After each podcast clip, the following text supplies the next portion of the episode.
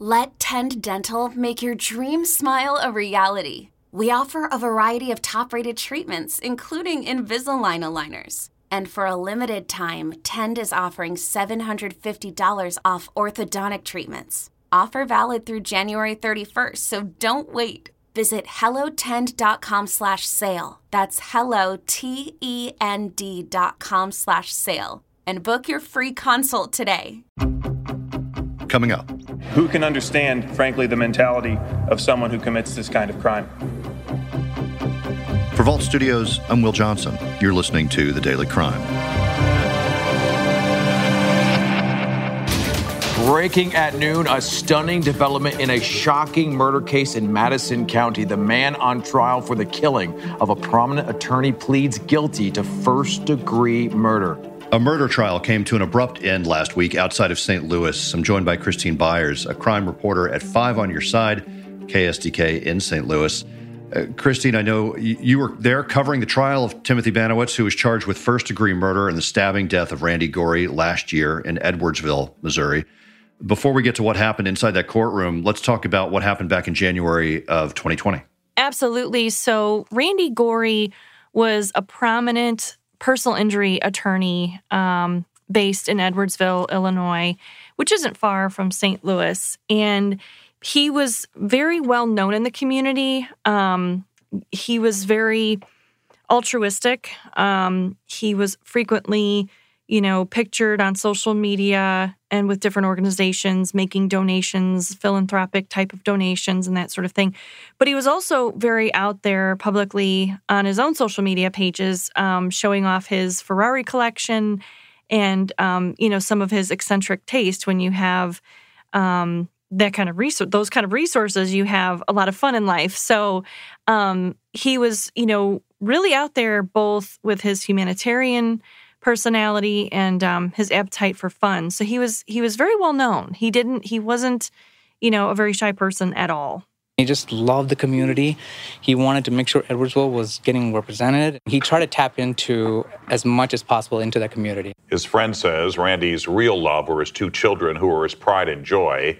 The mayor of Edwardsville also knew him and says his heart goes out to the family and Randy's loved ones. But then this just horrific murder took place uh, in January of last year. Some news that continues to develop out of Edwardsville. The major case squad is investigating after a man was found dead at his home. The Madison County Sheriff's Office says they got a nine one one call and found forty-seven-year-old Randy Gori dead. His black twenty twenty Rolls-Royce S U V was stolen from the home also. The major case squad is asking anyone with information to give them a call. So basically what happened was somebody went to his sprawling Edwardsville estate and um, stabbed him to death and tied him up and his two children.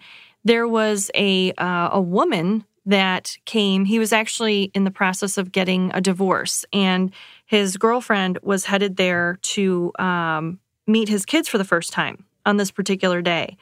She also traveled with two very large German shepherds, and um, she apparently interrupted this robbery when it was going on uh, unexpectedly to the suspect.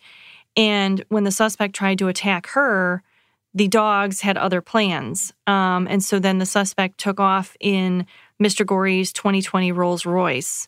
Um, and a car like that is uh, rare, uh, and it's very, it stands out. So um, when it ended up at a property nearby, um, it wasn't, it didn't take long for police to find it.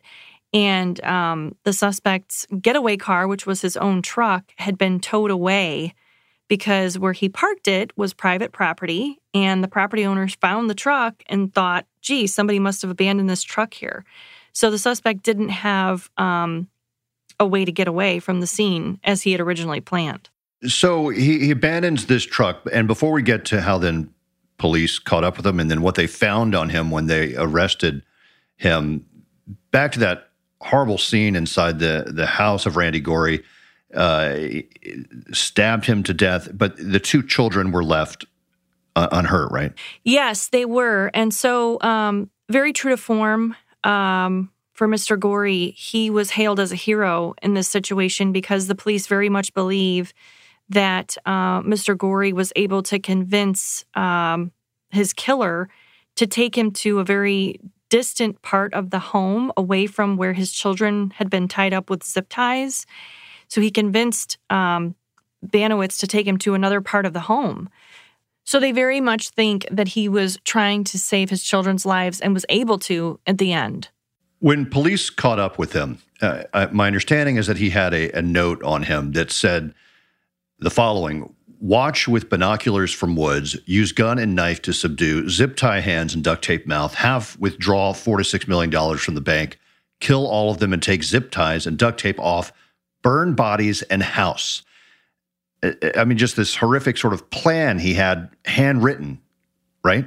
He basically came out of the woods as officers were searching the area and told officers that he couldn't find his truck. And he had he still had blood on his shirt. Um, another th- interesting thing that happened during the arrest was that apparently he made a statement to officers, something along the lines of, "You probably don't need a statement from me. You already have everything you need." And in the process of being arrested, this little handwritten note either falls out of a pocket or falls out of his waistband.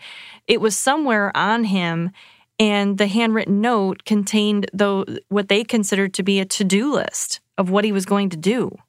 This episode is brought to you by Progressive Insurance. Whether you love true crime or comedy, celebrity interviews or news, you call the shots on what's in your podcast queue. And guess what? Now you can call them on your auto insurance, too, with the Name Your Price tool from Progressive. It works just the way it sounds. You tell Progressive how much you want to pay for car insurance, and they'll show you coverage options that fit your budget. Get your quote today at Progressive dot com to join the over twenty-eight million drivers who trust Progressive. Progressive Casualty Insurance Company and Affiliates. Price and coverage match limited by state law. Timothy Banowitz was charged with first-degree murder. What other evidence were they able to gather as this then went forward and, and to a trial recently that, uh, as we'll get into, abruptly ended? So prosecutors actually said that they were going to have about two hundred exhibits to enter into evidence during the trial. Um, and some of it, a lot of it included Mister Banowitz's um, social media history, his online history, what he was searching for in the months leading up to the murder. And they made a point to mention that Mister Gori was not the only wealthy person that he was researching. They didn't name names, so I don't know that we'll ever know who else may have been um, become a victim at some point in time.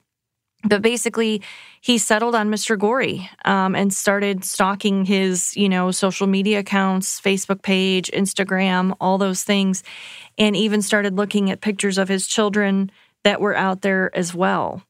Despite all that evidence, this case was going to trial. A jury had been handpicked, right? And uh, everything was sort of set in place for for the prosecution and defense to present their arguments. Most of the public was in an overflow courtroom because there are still COVID protocols in place, and the actual courtroom was pretty small. So I would say there was a good number of people, about fifty people gathered in an overflow courtroom, actually in a different building, not far from the courthouse. And um, so even though the, the rules of decorum still apply in that room, I mean, you know, the judge isn't in there and the bailiffs aren't in there, so it's a different vibe. And as soon as the video feed came on the screen and the judge said, "It's on my understanding, Mister Banowitz, that you wish to plead guilty today," I mean, the gasps in the audience were audible. Um, you know, everybody's few mouths dropped to the floor, um, and eyes were racing around, looking at everybody like, "Is this really happening?" So it was it was a big shock to everyone that was there, um, and very unexpected. Why would Banowitz plead guilty now? Well, nothing focuses the mind like having to face a jury of your peers. Was it ever explained why he had this change of heart? And was it ever explained why Mister Gori was targeted? So as far as why he decided to plead guilty at the last minute, Um, we were only really left with the speculation on the prosecution's part because Mister Banowitz's attorneys left the room without commenting. Mister Banowitz certainly didn't explain why he had a sudden change of heart. Um, and prosecutors basically said it, there, there's nothing like facing a jury of your peers to focus the mind, um, which I thought was a pretty profound speculation um, as to why he decided to do this um, at the very last moment. And as far as motive goes um, in the crime, basically Mister Banowitz had a ten thousand dollars tuition payment coming due for his pharmacy school. And he decided the best way to make that payment, which he didn't know how he was going to do, was to find a wealthy person and rob them and murder them. And so once he made up his mind to do that, that's that's kind of how he proceeded.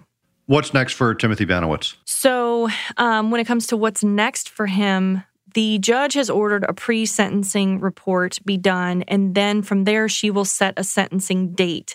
Um, prosecutors said as part of the plea, they are seeking the maximum sentence for these charges, which would be a combined total of seventy years.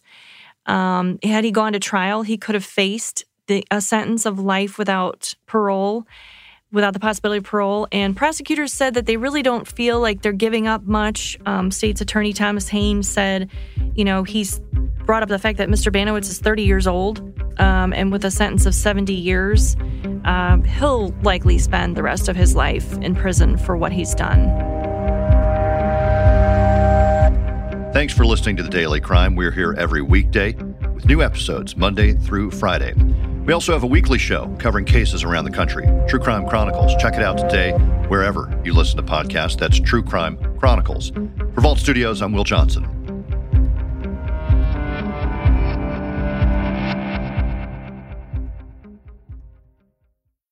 You know that science solves crimes. Forensic science is exciting, challenging, and most of all, rewarding work. But there is a shortage of qualified individuals in this field. Hi, I'm Terry with Loyola University Maryland's Forensic Science Department. Loyola is one of the only colleges in the country offering advanced degrees in forensic pattern analysis and biological forensics. Our courses, taught by forensic experts, feature hands-on training and small class sizes. They are based on real crime scene and forensic examiner training programs to ensure you are ready to make a difference. Our programs are open to students from a variety of academic backgrounds because we believe everyone can contribute to solving crimes. So what are you waiting for? Discover the excitement of forensic science at Loyola University, Maryland.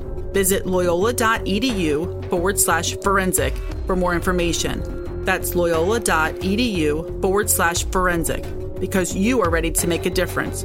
Join one of Loyola University Maryland's forensic science programs today.